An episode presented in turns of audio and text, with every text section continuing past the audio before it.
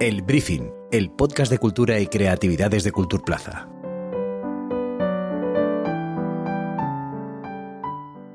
Buenos días, buenas tardes o buenas noches. Yo soy Carlos Garzani y esto es El Briefing, el podcast de cultura y creatividad de Culturplaza. Hoy damos la bienvenida a 2023, un poco más tarde de lo habitual, lo sé, y lo hacemos con alguna que otra novedad. Después de cuatro años y 75 episodios dando forma a un espacio sonoro dedicado al diseño y la ilustración, hoy nos presentamos con un nuevo apellido, un briefing que quiere seguir siendo la mesa en torno a la que hablar de diseño e ilustración, pero no solo.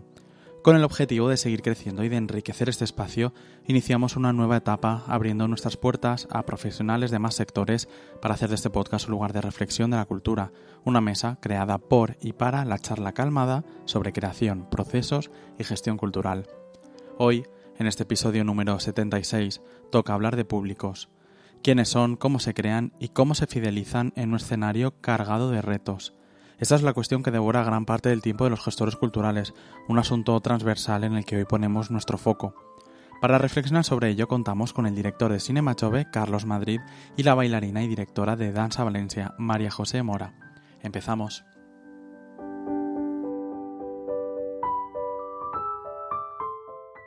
Carlos Madrid y María José Mora, bienvenidos al briefing.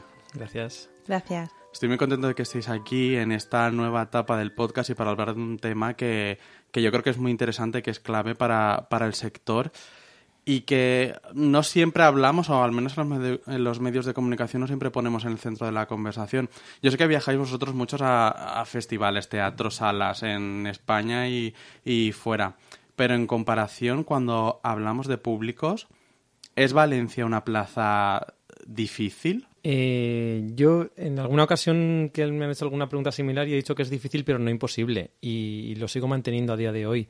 Eh, de hecho, bueno, siempre hay nuevas generaciones, siempre a lo largo del tiempo, a lo largo del tiempo que vamos eh, desarrollando nuestra actividad hemos ido probando, haciendo ensayo-error, a veces afortunadamente ensayo-acierto y creo que no es tan difícil como pudiera parecer. Pues estoy de acuerdo con Carlos Mm. porque el público eh, está ahí. A mí me gusta hablar más que de público, de comunidades a las que nos podemos acercar. Y lo que tú decías, mm, no se habla, pero debería ser el punto central de cualquier proyecto cultural o de cualquier institución cultural a las comunidades a las que pretende escuchar y atender. Y creo que hay mucho aprecio por la cultura en la ciudad de Valencia y que hay que saber escucharla y cómo la atraemos, y cómo nos hacemos atractivas para que continúen disfrutando y siendo partícipes de la cultura. Sí, de, de hecho, perdón, un- una ciudad con 800.000 habitantes, con un millón de área metropolitana o más incluso, eh, no, no puedes por lo menos no pensar que hay un porcentaje de gente que puede hacer caso a las propuestas culturales que le haces y, y lo suyo es, y supongo que hablaremos en, en este tiempo, de cómo encontrarlas o cómo encontrar esas comunidades que tú dices y, y cómo ir hacia cada una. Pero vamos, mm, con esta cantidad de gente siendo la tercera ciudad de España, no, no, no tendríamos que ser una excepción en- en nada. Me gusta mucho esa palabra comunidad porque además yo creo que, que se refiere eh, incluso casi a un diálogo eh, y no tanto a un mensaje unidireccional, ¿no? Hablar de comunidad, de relaciones. Eh, yo no sé, y antes de, entrar el detalle en, cómo se crean estas comunidades, hay un asunto que, bueno, que siempre hemos estado poniendo sobre la mesa en estos últimos dos, tres años, que es cómo han cambiado los hábitos eh, después especialmente de, de- de la pandemia. Eh, estamos hablando y- y leyendo mucho los últimos meses especialmente los que hemos recuperado ya la aparente normalidad de cómo hay sectores que, que se han recuperado casi eh, de manera habitual como era antes, otros que les está costando, hábitos que han cambiado de, de consumo. No sé, vosotros que además trabajáis en, en dos sectores distintos, como es el audiovisual por un lado, artes escénicas, eh, ¿Cómo notáis eh, bueno, esos, ese cambio de consumo? No sé si los espectadores del, del 23 son iguales o no, cómo han cambiado con los del 2019. Eh, bueno, simplemente por de, del audiovisual en concreto, sí que es cierto, bueno, nos dirá María José en cuanto a danza, porque no hay nada que, que sustituya ¿no? a, la- a- a las artes en vivo. Pero sí que es cierto que la- el consumo de cine, de audiovisual en general, eh, se ha dedicado mucho más a, la casa, a la pantalla de casa, eh, sobre todo desde la pandemia, aceleró una bueno asociarse a, plataformas a cada vez más plataformas a consumir más cine desde casa. Y es cierto que, bueno te podrán decir otras eh, otros mm, argumentos, otras razones los mm, exhibidores en cines o en la propia filmoteca, pero sí que es cierto que en un festival eh, si bien es cierto que mm, descienden las cifras, eh, lo bueno que, tiene un festival es, es, que es un festival. Me explico, es que es un, es un acto lúdico festivo en muchos aspectos. es un lugar donde se estrenan películas y es el, como el privilegiado espacio donde verlas antes que nadie. También esa, esa cualidad de exclusividad a mucha gente le es atractiva. Y, es cierto que, también hablando con pues, público más joven, universitario, sí que em, decimos una cosa que es verdad, no, no, no por hacerlo en campaña estamos engañando a nadie, sino que es verdad que el festival es un lugar de encuentro, es un, una feria, es un lugar donde mucha gente que quiere hacer cine o que quiere dedicarse a algo así encuentra gente con la que después trabajará, colaborará y hará distintos proyectos. Entonces, sí que es verdad que tenemos en los festivales esta ventaja de que el, es ese lugar donde se, se, producen los encuentros físicos. En el caso de Danza Valencia es lo mismo, porque es un espacio de encuentro relacional, un contexto diferente a lo que sucede habitualmente en las temporadas de teatro o danza en, en los teatros de la ciudad. Tenemos ese público que viene a buscar lo exclusivo que puede ofrecer el festival. En el caso de Danza Valencia hay muchísima asistencia porque es un evento esperado y deseado por la ciudad, pero sí que es verdad que ha bajado en, en, lo que es la programación, no del festival, sino de la asistencia habitual a los teatros, ha bajado el número de asistentes después de la pandemia y estamos en el momento de tratar de recuperarla, ¿no? De recuperarla. Porque lo que decía Carlos es muy cierto, las artes en vivo solo pueden suceder en vivo y una vez delante de ti. Es una experiencia única y es una experiencia comunitaria. Y ahí es donde tenemos que trabajar para recuperar estos públicos.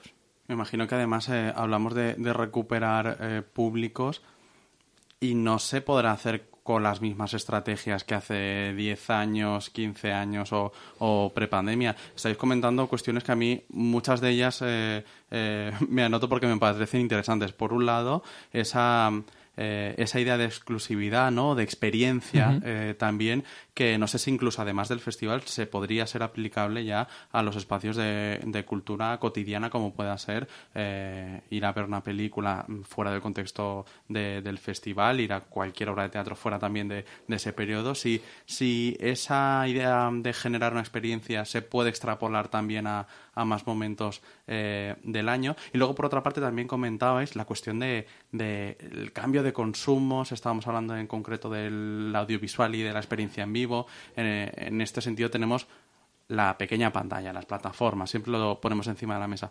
De hecho, en artes escénicas, en los últimos años, se ha coqueteado un poco también con ello, ¿no? Con, plataformas como, como Stage ¿no? Que han intentado también colarse ahí en, en, el espacio eh, virtual, ¿no? Y en, esa, y en esa pantalla. Bueno, en esa poco sopa que, con la que hacemos el, el, escenario cultural del 23, ¿no? Eh, bueno, ¿qué nuevas estrategias podemos poner sobre la mesa para al final llegar a ese objetivo que es, como decía María José, recuperar y volver a llegar a, ese público o ganar nuevo?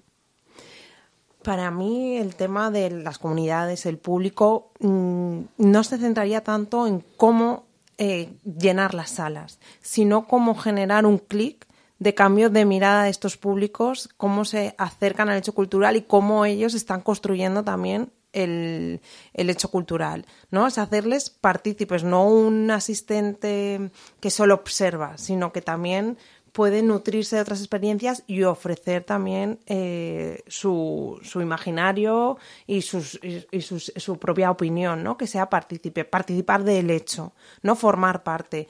Y en, en ese mm, sentido no me parece que podría, es que para la institución cultural tendría que ser un hecho obligatorio tratar de esa manera a las comunidades que se acercan a la cultura.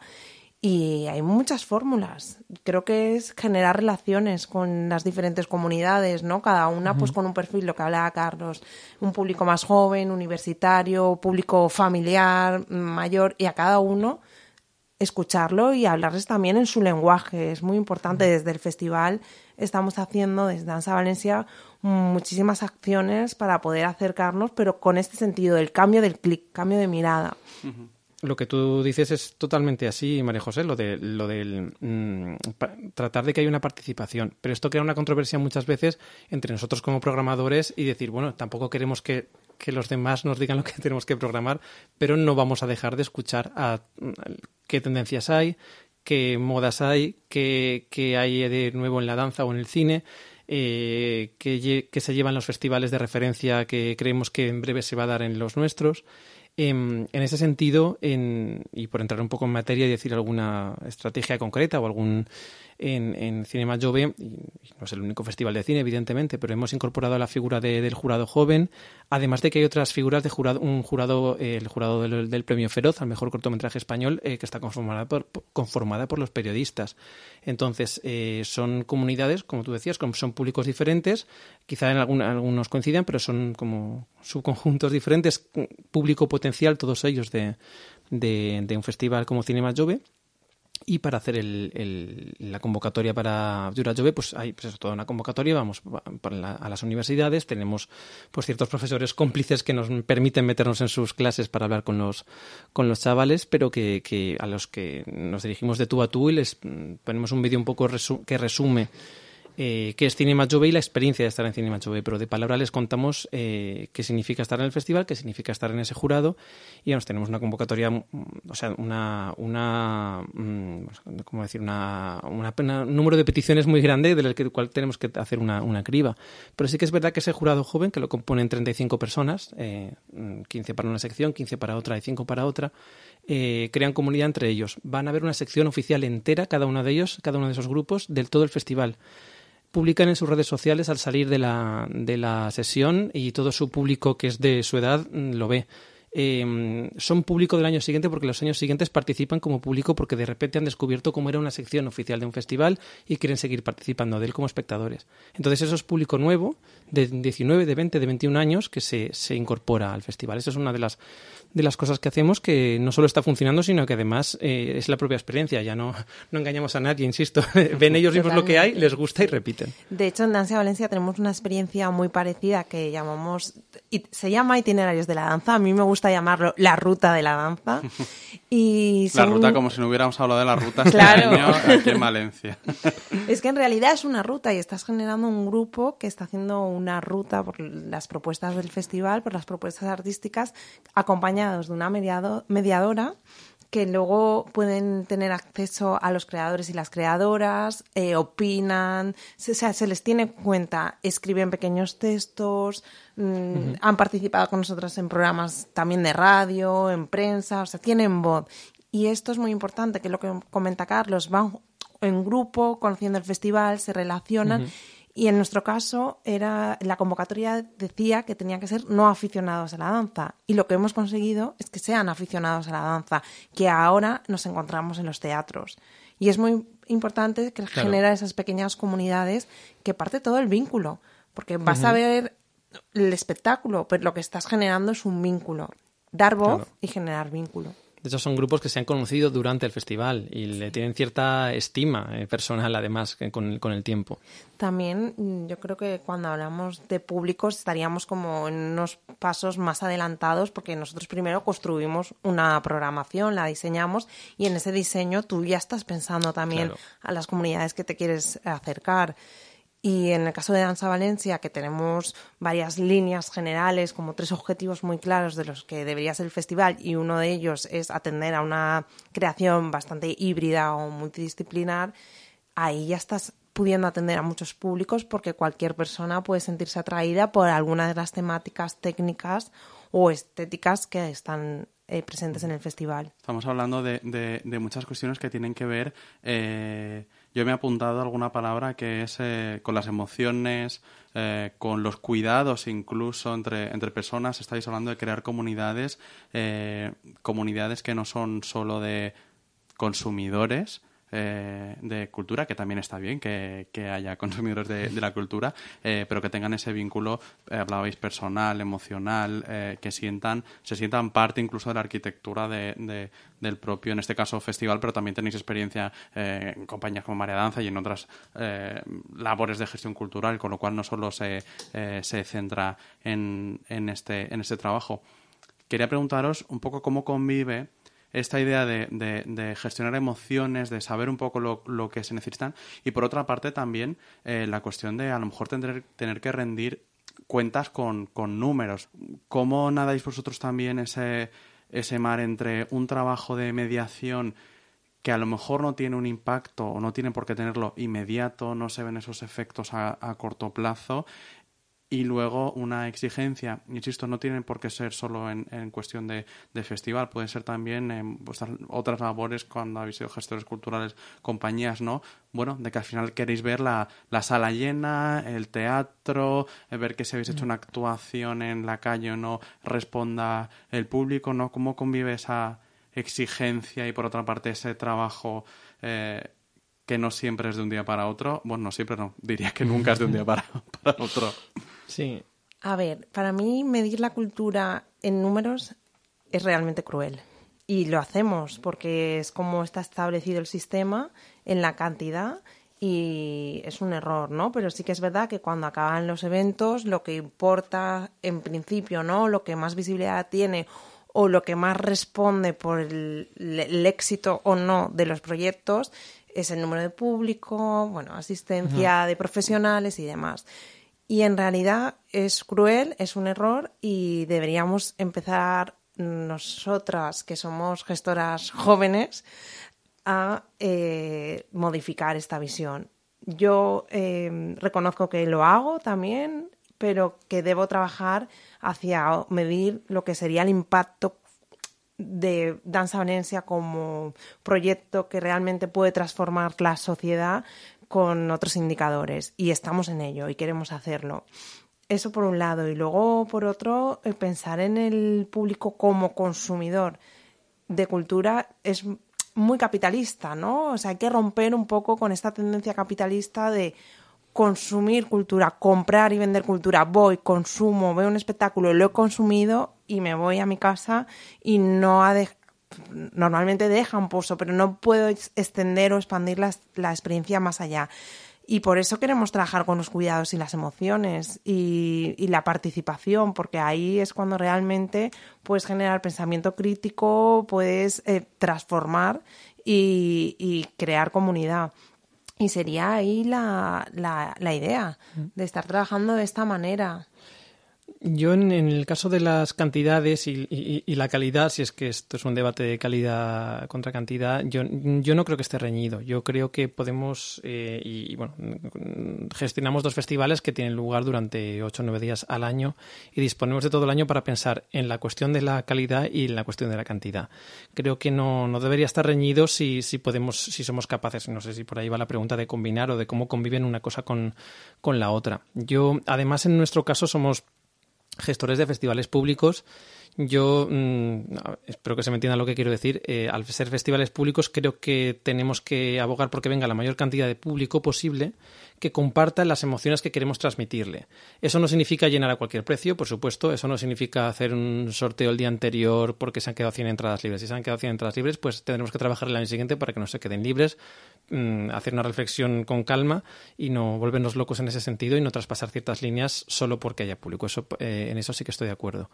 Eh, pero es cierto que, que bueno, mm, hacemos estas cosas porque queremos, como tú decías, Carlos, ver la sala llena y sobre todo porque la mayor parte de público posible se quede con todo aquello que llevamos programando durante un año y que queremos que, lo vea su público concreto. El público concreto de cada actividad que, que, que, diseñamos, que programamos, seguro que hay mucho público potencial en Valencia al, al que sabemos y creemos que le gustaría y que no llega a estar todo ese público en la sala y, y, siempre te quedas con esa rabia porque a mí sí, a mí sí que me quita el sueño si no viene todo el público que, que querría o, o, si no hemos conseguido la calidad en la programación que, que querría. Así que el estar pensando en cómo poner un ciclo más o dentro del ciclo de la película que queríamos sí que sí que es algo que entonces ya digo no creo que esté reñido pero son son son retos paralelos son retos paralelos pero es muy importante que seamos conscientes que hay determinadas propuestas artísticas que son minoritarias, sí. pero que no por eso deben dejar de ser exhibidas, ocupar un lugar mm. en la programación. Y no pasa nada, pues son Totalmente. minoritarias y por, por la razón que sea, y el público, como decía Carlos, que ocupa en ese momento la sala, es el público eh, realmente que puede, al que se puede llegar con esa propuesta. Y se trabajará y continuaremos trabajando para que cada vez ese público sea más amplio y esas propuestas mm, por lo que sean mm, lenguajes más contemporáneos, híbridas, tengan cada vez más presencia en las programaciones y, y más aceptación por parte del público. Sí, de hecho, conocer que, cuáles de las propuestas son las más minoritarias te hace también saber en qué sala en concreto, a qué sala dedicarles, porque sabes que, vas a llenar más o vas a llenar menos en este, en este caso. ¿Qué creéis que es más difícil? ¿Crear nuevo público o fidelizar el que, el que ya está y, hacer que se sienta parte de esa comunidad mimado? ¿Cuál es el reto que, eh, que os ocupa o que os quita más el sueño, como decías tú antes, Carlos? Yo creo que es más difícil crear nuevo público, porque el que está fidelizado es un asistente habitual, ¿no? Que más o menos tiene la confianza en la programación que se va a presentar. Crear nuevo público requiere eh, más recursos humanos, económicos, también a nivel de diseñar nuevas acciones. Es más complicado, sobre todo para también un, ya la danza en sí es un lenguaje minoritario al que se le tiene bastante eh, temor y, entonces es más, sí, mucho más complicado. Por eso abogo mucho también por la experiencia y por salir a buscar a los públicos y hacer esas actividades eh, fuera de los espacios teatrales. Esto además en la, en la teoría y en la práctica estaba, estaba como mm, establecido en el marketing, esto lo estudié en su día y, y, los estudios decían que costaba 11 veces más tener un cliente nuevo que, que fidelizar a un cliente habitual perdón por hablar de clientes y de consumo, pero esta era la parte de la que... Al final, hablamos antes de números, ¿no? Al final todo forma parte del mismo puchero cultural. No, a mí tampoco, tampoco me molestaría la palabra consumo siempre que sea un consumo responsable. Es decir, es cierto que lo que tú has dicho de consumir y ya está y me voy y no hablo más, a mí tampoco me gusta y no me, no me gusta el consumo en esa acepción. Si el consumo es responsable, siguiendo este mismo símil en el sentido de, de que, bueno, te, te, te, abres, te dejas llevar por la obra que estás, que estás viendo, que es mm, muy recomendable muchas veces, cada uno la puede ver como le dé la gana, pero que es recomendable verla en compañía y, comentar después, cenar, tomar algo después y comentar lo que se ha visto, analizar, eh, mm, desentrañar un poco lo que hay y ver las opiniones de otros, pues eso es siempre recomendable, bonito y, enriquecedor. Entonces, ese tipo de consumo, yo, consumo cultural, yo abogo por él. Comentabais eh, además esa cuestión dificultosa de hacer que una persona cruce por primera vez eh, su umbral y, esa puerta. Eh, José decías, hay que salir a la calle y hay que, hay que ir donde, donde ese público está y me imagino no solo esperar a, que venga, como lo hacéis vosotros, eh, que creo que además que lo hacéis de una manera bastante literal, de salir a la, a, la calle. Sí, Danza Valencia tiene el programa Moviments Urbans, que es llevar la danza a la calle y estamos invirtiendo más en este ciclo porque creemos que da la oportunidad a personas que tienen acceso a poder entrar a los teatros, pero que no lo harían por ese temor al lenguaje abstracto de la danza, pues toparse con la danza en sus espacios habituales, urbanos, patrimoniales, ¿no? Y también hacer esta relación de ese lugar que tú habitas de forma habitual en tu vida cotidiana, de repente adquiera otro sentido. Esto lo estamos haciendo, funciona muy bien. Luego hay, hay personas que se acercan al teatro porque intentamos también estar siempre el equipo presente, hablando. A mí me interesa mucho hablar con la gente. De hecho, mm, el año pasado me acercaba mucho, la edición pasada, a, personas que no tenía como localizadas, ¿no? De, pues de dónde venís, cómo lo habéis conocido, porque el, tener el contacto siempre te, te nutre, ¿no? La información siempre es poderosa para poder diseñar nuevas acciones. Y este año además implementamos con un programa de, danza comunitaria en un barrio, en un barrio de nuestra radio. Vamos a trabajar eh, que, las, que las propias personas de este barrio puedan disfrutar de la danza como experiencia. Creo que se entiende mejor eh, la danza cuando tú la has vivido desde una parte que no sea solo bailar en las bodas y en las discotecas. Eh, bueno, la creación de públicos, eh, lo decíamos al principio, es una cuestión que está encima de la mesa, que os quita el sueño, que está siempre enfrente de los sectores culturales y tanto es así que de hecho es una, una pieza fundamental de, en este caso, ya más hablando de festivales públicos, del plan estratégico de la Consellería de Cultura eh, para, para estos años, que se ha marcado como objetivo crear un, bueno, pues eso mismo, un plan de públicos ¿no? y, y analizarlo. No sé si vosotros como, como directores de dos de los principales festivales eh, habéis participado o estáis trabajando en él. Eh, ahora me contaréis vosotros, pero, pero bueno, si no o si sí, ¿qué, qué esperáis de, de, esta acción que, que, vamos, que está en, el, en la diana del tema que estamos eh, comentando hoy en el, en el briefing? Sí, lo que pasa es que mm, faltan unas cuantas acciones, yo creo, ya las propondremos eh, para, para, hablar de esto desde, desde el, propio Instituto Valenciano de Cultura entre, entre los directores de festivales. Yo creo que, que por lo menos con María José eh, sí que de forma informal, eh, pues tomando algo, comiendo algún día, sí que nos, nos estamos comentando más cosas en cuanto a creación de públicos que, que de forma oficial. Lo hacemos más de forma oficiosa, me parece. Pero bueno, creo que también pues la confianza ayuda y que, y que en ese sentido sí que nos comentamos bastante y nos... Y, nos contaminamos, ¿no? Porque a veces hay ideas que pueden pasar de un festival a otro. Ah, y así sucede. Em, con lo que comentabas antes, eh, que me ha quedado alguna cosa por, decir, porque abrimos varios melones en el sentido de, la, creación de nuevos públicos y de cómo, cómo, cómo traspasas el umbral. Em, es que es, verdad esto de la, los movimientos urbanos, la, el, el, aprovechamiento de las plazas urbanas que cada vez hay más y más en el centro. Eh, donde da igual en qué barrio estemos, pero es cierto que en el centro pasa mucha más gente, en, concreto en las franjas diurnas del día. Además, Valencia es una ciudad privilegiada en ese sentido. Entonces sí que hay gente que se topa de, frente con Danza Valencia o de frente con Cinema Jove, ya que tenemos un espacio urbano en la calle Conde Montornes, junto a la Plaza Tetuán, donde hacemos el, es el Spaituria, donde hacemos el ciclo de instituto, el ciclo high school. Entonces de repente hay gente que no sabía ni de la existencia del festival, que ha llegado, se ha quedado viendo un rato, ha querido entrar, ha pagado su entrada, ha cogido un folleto, ha visto que había más programación, que esto era parte de un festival y que era una parte de algo más grande y ha querido apuntarse al, al festival. Está bien esto de que en la de repente en la calle, en mucha ciudadanía, se encuentre algo que, que de otra manera no, no habría visto. ¿no? Eso, eso es. Además, yo concibo también estos ciclos como vasos comunicantes, porque sí que hay mucha actividad puerta cerrada pero es verdad que si te, eh, hay muchas maneras de enterarte y que si, ya digo, si te topas con una actividad al aire libre, de repente ves más información, ves que hay otras a puerta cerrada que son similares o incluso que te pueden interesar más, acabas siendo un público nuevo de repente. Eh, tú no te das cuenta, eres alguien que está viendo algo que le gusta y ve otra cosa que le gusta, pero para nosotros desde el otro lado te estamos viendo como, como público nuevo, como alguien que es bienvenido a la, de repente a la, a la actividad que estabas programando. De esto que comentabas, Carlos, ¿no? de estás en un nuevo proyecto de, atracción de públicos, atraer a públicos, me parece muy importante la figura de la mediación, de la mediación artística, para poder llegar y crear estas comunidades de las que hablamos. Y es un una profesional, un profesional eh, que mm, tiene que estar en los equipos y tiene, por lo menos en artes escénicas, está resultando fundamental para proponer toda esa eh, actividad, acción expandida a partir de la obra, ¿no? Como de esa obra podemos sacar hilos que nos generen otro tipo de experiencias eh, artísticas, físicas, eh, de pensamiento, reflexión.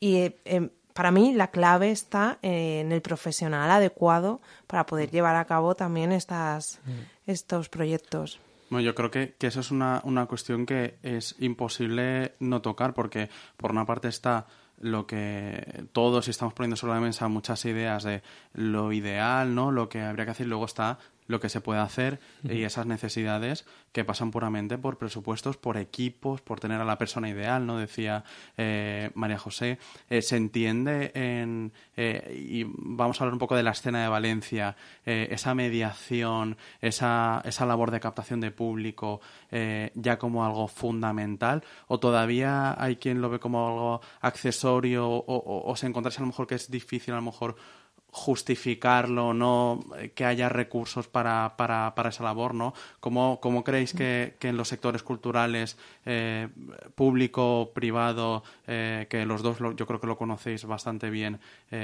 se entiende o se responde a esas necesidades de mediación? Yo creo que al menos María José y yo estamos muy encima de ese, de ese aspecto. creo que, y, y, y, bien es cierto que, que hay muchos festivales en Valencia de mucha índole, hay muchas actividades diferentes, pero yo creo que con, con todo el tiempo que, que, llevamos en todo esto y que muchos otros profesionales que llevan más tiempo, creo que mm, nos acabamos conociendo todos unos a otros, acabamos coincidiendo en los mismos sitios y acabamos pidiéndonos consejo, pidiéndonos asesoría. Eh, de repente ves que estabas pidiendo tu consejo a otros y de repente ves que vienen a pedirte consejo a ti. El convoy, ¿no? Será, sí. no será eso. Pero es cierto que, que, que, mucha gente acaba, en el buen sentido, copiándose estrategias unos de otros, eh, eh, adaptando algunas que se ven en otros sitios. Yo en, muchas en muchas ocasiones, por lo que decías que viajamos, sí que vamos a festivales de fuera y, y no solo dentro de España, sino fuera, y ahí ves estrategias que llevan a cabo y ves que algunas las puedes aplicar, otras no, pero que otras las puedes aplicar en proporción, ¿no? Dentro de la idiosincrasia de Valencia. Te inspiran, ¿no? Siempre el, moverte y conocer otros contextos te inspira y le tratas, si tienes esa inquietud de adaptarlo Claro, pero desde la creación de nuevos públicos a la fidelización, a la, al acondicionamiento de sedes, por ejemplo, a cómo está decorada una sede, cómo dentro estar en el, la cafetería de una sede puede incitar o no a quienes están allí tomándose un café a ir a ver la siguiente sesión de cine o de danza que hay programada en esa sede. Eso es importante también, el, el, interior. Entonces, eh, este tipo de cosas puedes verlas, ya digo, puedes aplicar unas, otras no, o puedes eh, adaptarlas. Pero creo que, creo que es importante en este sentido que y creo que acaba habiendo un darwinismo en la gestión cultural que hace que, que claro, que muchas, eh, y, sí que lo he conocido y sí que han venido también otros festivales de cine pequeños, me han comentado que, que han desaparecido por falta de público, porque veían que mucha gente no se interesaba, o porque uno de los públicos, que sin querer lo es, que es la propia institución, se interese la institución mm, de, vamos a poner un festival de cine de un pueblo, de un barrio o de un, festival pequeño mediano, eh, eh, la institución puede aportar o bien dinero o bien publicidad o bien cosas que, que cuestan dinero pero que las aporta ese, ese producto y que le vienen bien al, al festival. Pues eh, esa institución se convierte en un público de la, de la actividad. Y la actividad tiene que estar pendiente de cómo dirigirse a esa, institución y cómo conseguir cosas de ella, entendiendo que si, que si cumple con su objetivo está aportando algo a ese barrio, a ese pueblo, a esa sociedad. Entonces, eh, de la misma manera que hay que hablar al público joven en su lenguaje, al público mayor en su lenguaje y al público familiar en su lenguaje, a la institución pues también hay que manejarlo en ese sentido. Por eso yo creo que hay ciertas actividades que, que o, no, o no tenían bien entendido esto o bien mm, no han sabido cómo, pero es cierto que muchas con el tiempo han crecido viéndose unas a otras, acudiendo como espectadores de unas a otras y viendo cómo se le trata a uno mismo y creo que, que sí que ha habido un aprendizaje mutuo en Valencia. Me imagino que en este sentido también es, es importante una, una cuestión que, que, apuntabas, Carlos, y es eh, que a la hora de hablar de públicos también hay que hablar de, de el proyecto que tú pones sobre la mesa y en convivencia con, con, la oferta, ¿no? Eh, comentabas, bueno, hay, hay, evidentemente es una escena cambiante y en Valencia creo que, que, no sé si vosotros lo veis, más que a lo mejor que en otras eh, ciudades. En estos últimos meses hemos visto como, bueno, se anunciaba un, no sé si una desaparición, pero un parón de Cabaña Lintin, por ejemplo, pero en los últimos días también se habla que se recupera el festival eh, Move después de tres años, eh, desde, desde la pandemia, ¿no? Eh, hay idas, venidas y todo eso también tiene que ver con, con el público, con los proyectos y con la convivencia de, mm. de los proyectos, ¿no? ¿Cómo, bueno, ¿cuál es vuestra visión sobre, sobre esta cuestión? Que yo creo que también es, es, muy relevante y hemos, como que hemos tocado en torno al público muchas cuestiones y todas son importantes y ninguna es accesoria, que es la convivencia de, de los propios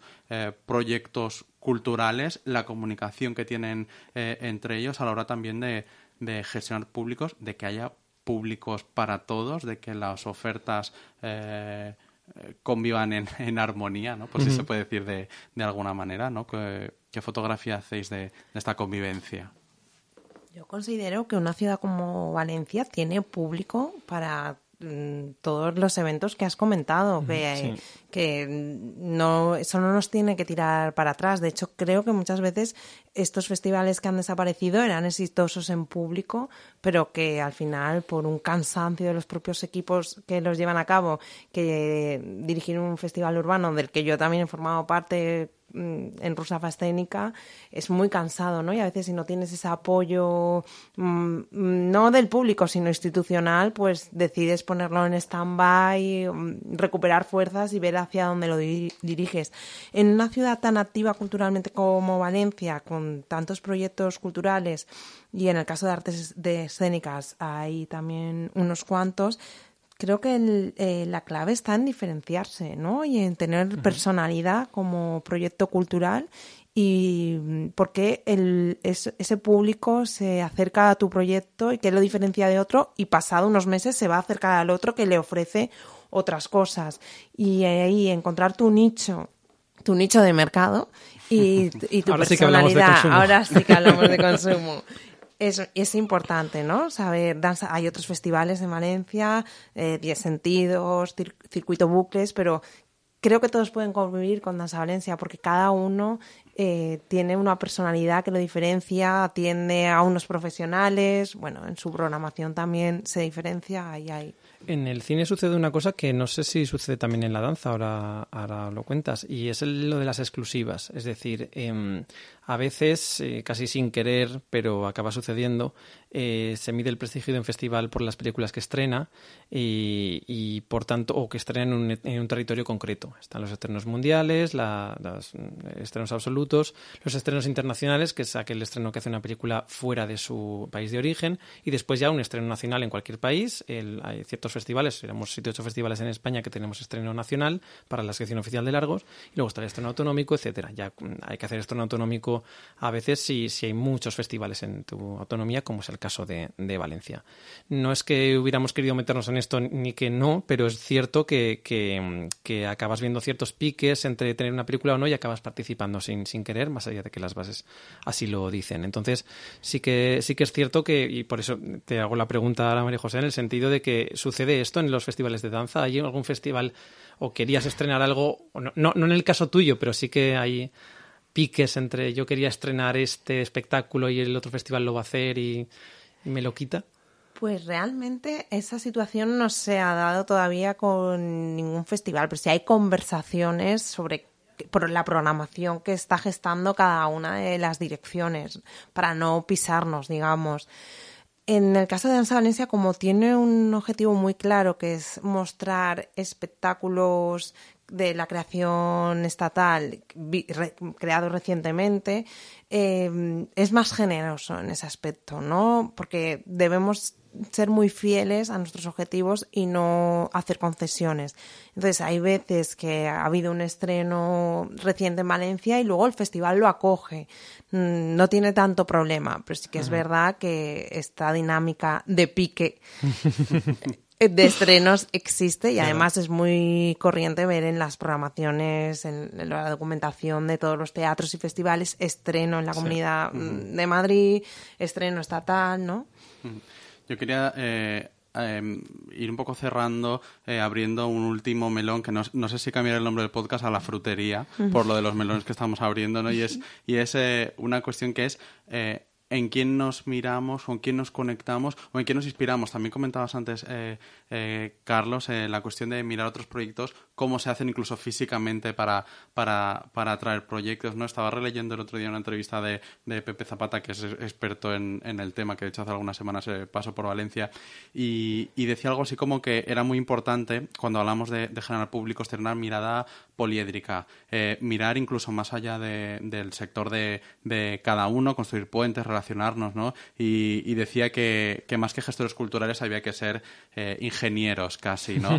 Eh, yo me, mm, me, aprovecho de, sus palabras para, para preguntaros eh, cómo de importantes son las redes y, y cómo de importante es o en quién vosotros os inspiráis, miráis y veis que a la hora de conectar, crear comunidad, generar este tipo de estrategias, lo está haciendo lo está haciendo bien. Yo, María José, no sé si quieres empezar tú, porque creo que además estáis de lleno en un proyecto que os conecta como es Ornitorrinco con, con, con, en fin, con, distintos profesionales, ¿no? Eh, ¿En quién se mira María José Mora, Danza Valencia? Pues el, el trabajo en red es fundamental y nosotras estábamos intentando crear ese círculo de aliadas que participen y que nosotras en el festival y que nosotras podamos participar también en otros proyectos. El proyecto Ornitorrinco es un proyecto de la red estatal de teatros, auditorios y festivales que parte de querer que todas las eh, instituciones públicas escénicas cuenten con un proyecto de mediación artística, ¿no? Da una formación, te abre la mirada. Hoy mismo hemos tenido una sesión de formación y, se plantean, bueno, muchos clics que son los que tenemos que hacer las gestoras culturales para eh, acercarnos a esas comunidades y proponer otra forma de habitar la cultura. En este caso hay un montón de proyectos en los que nos podríamos eh, inspirar. Hay uno muy concreto que es el del Artesá del Prat, del Prat de Barcelona, que, pero es que es un proyecto de ciudad y es muy interesante porque está coordinado a nivel político prácticamente. Entonces, eh, lo que tú decías, la parte cultural está trabajando con juventud, está trabajando con educación, con servicios sociales y al final pueden hacer un proyecto transversal que, que está en toda la ciudad ¿no? y en todas las eh, patas de la gestión pública que al final hace que tenga mucha, mucho sentido lo que se está haciendo también desde cultura y tenga calado. Ese sería uno de los proyectos que a nivel de, de mediación artística más nos inspiraría.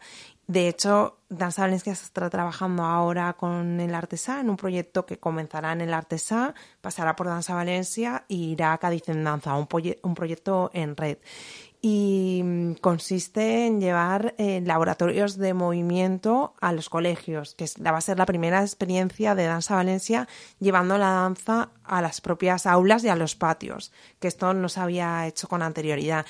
Y con un poco también de, de, bueno, de temor a ver cómo sale, porque los proyectos de mediación no son proyectos cerrados, eh, hay mucha improvisación y, bueno, son, se une a agentes, agentes muy diferentes, las, los artistas y luego los, el propio alumnado a ver cómo responde. Pero bueno, en estas apuestas también está la innovación y el poder acercarnos de otras maneras. Yo, en, en ese sentido, eh, está muy bien eh, las redes, tanto nacionales como internacionales. Eh, Cinema forma parte de la FIAP, que es la Federación Internacional de Asociaciones de Productores de Films, que es quien, quien pone un poco las bases de los festivales que están que estamos eh, dentro de ella, en el sentido de, de, pues calidad de, la, de las proyecciones, estrenos, fechas que no se solapen entre, entre los festivales asociados.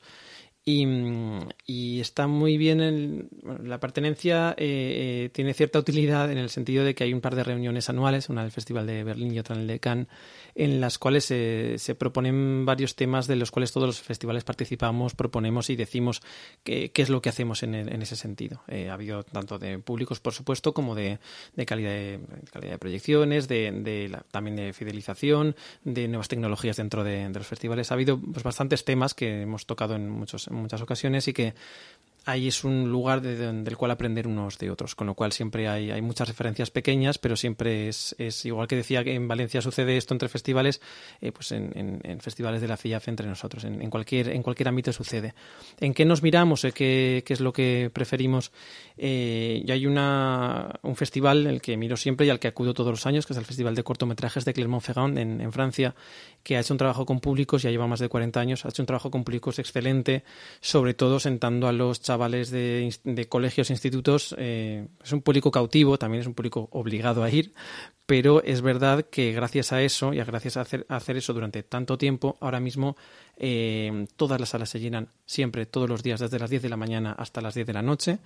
Eh, las conversaciones en la cola del pan son sobre las sesiones de cortometrajes que se vieron el día anterior y se están recomendando unos a otros qué sesión ir a ver, nacional, internacional, etcétera.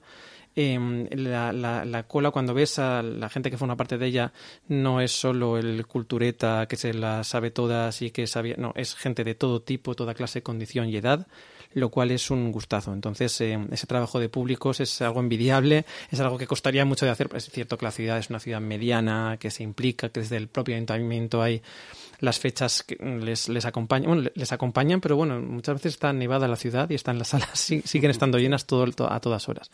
Y luego, por lo que te decía del bueno, del, es una cosa anecdótica, pero bueno, del interior de las sedes y de ver cómo el Festival de Rotterdam sí que, sí que, bueno, al tener ciertos cines que ya ellos tienen pues una eh, un estilo, una forma de hacer, unos un público ya mm, mm, afín a ellos, aprovechan ese público para que en la semana del Festival de Rotterdam, que será la semana que viene, por cierto, eh, bueno, está siendo esta semana, em, eh, tenga bueno tenga su acomodo y tenga el, más o menos el tipo de programación que ellos les gustaría ver que ven durante el año eh, la vean en el festival.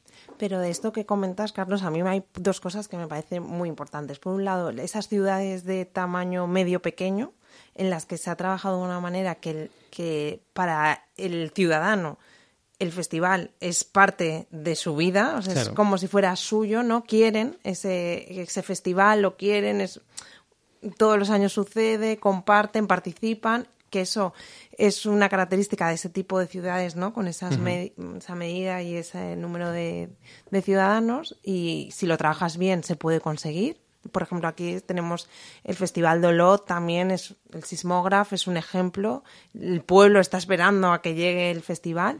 Y por otro lado, ha hablado de tiempos, 40 años, 30 años. Hay que darnos tiempo. No puede suceder que, que se inicien los proyectos, sobre todo en proyectos de mediación, que estás generando vínculos, estás con las emociones que pasen cuatro años y, estos proyectos se acaben, se cambien. O te piden resultados al primer año que se pone en marcha, no. Es un trabajo a largo plazo. Mm. Y si faltaba un melón por abrir, eh, si me permites, eh, y no lo hemos dicho, pero es el presupuesto. Y de hecho, eh, bueno, cada proyecto tiene supuestamente tres fuentes de, de, presupuesto, que es el presupuesto institucional, el presupuesto que viene de patrocinadores, si los hay, el institucional también si lo hay, y las entradas que pagan los espectadores. Eh, y muchos eh, festivales que solo cuenten con las entradas de los espectadores, evidentemente querrán llenar la sala, y casi algunos a cualquier precio, ¿no? Porque, porque depende de ellos. Y depende de ellos no solo que el festival siga, sino que se profesionalice y de que la labor que ellos realizan durante meses, incluso el año entero, sea remunerada eso ya acaba creando pues unas clases ¿no? de, festivales casi sin querer y, también es eso algunas eh, iniciativas que ya no existen pues muchas cosas no las vemos no vemos toda la brillantina vemos todo lo, lo la, la, fachada de cada festival. Yo no, yo desconocía todo lo que había dentro de, de Cabaña íntima, hasta qué punto eh, aguantaban o dejaban de aguantar, pero es cierto que, y esto lo hemos pasado todos también en festivales de, de otra de otras dimensiones, en el sentido de que se ve fuera eh, algo más brillante de, después, bueno, lidias con presupuestos, estás ahogado, eh, no, eso, eso no, no, es algo que vayas diciendo, o al menos no, no, es eso, no es algo que vayas diciendo en nombre del festival. Entonces sí que es verdad que, bueno, mm, mm, puedes mm, tratar de aumentar las partidas presupuestarias, tanto institucionales eh, como de, patrocinadores, pero es cierto que la del público ayuda y, y a cada una de ellas la convences por la otra. Y es un círculo vicioso si no has acabado de arrancar. Es decir, si llevas dos o tres años o llevas dos, o tres años con un proyecto dentro del festival y todavía no ha dado los resultados porque está huyendo, pues no convences a la institución de que estás llevando público cuando todavía no es tan numeroso. No, no convences a un, a un, posible patrocinador de que hay público cuando todavía no es tan numeroso. Entonces, es un círculo vicioso y llevarlo a que sea un círculo virtuoso, pues lleva, lleva un tiempo y tiene. Hay un trabajo de resistencia importante en la cultura. Exacto. resistencia, eh, me quedo con la palabra resistencia y luego por otra parte has dicho, eh, Carlos, también fachada. Yo espero que, que con este programa de alguna manera sirva para, para ver más allá de esa fachada de los sectores culturales, entenderlos, entenderos, eh, entender más pues todas esas bambalinas, esa trascienda y, y lo importante que es, bueno, pues esa, esa gestión. Carlos Madrid, María José Mora, gracias por habernos acompañado en este primer episodio del año del briefing. gracias a ti, gracias por estrenar con nosotros. Y a todos vosotros los oyentes y las oyentes, ya sabéis que nos escuchamos cada 15 días aquí en Cultura Plaza. Sed felices.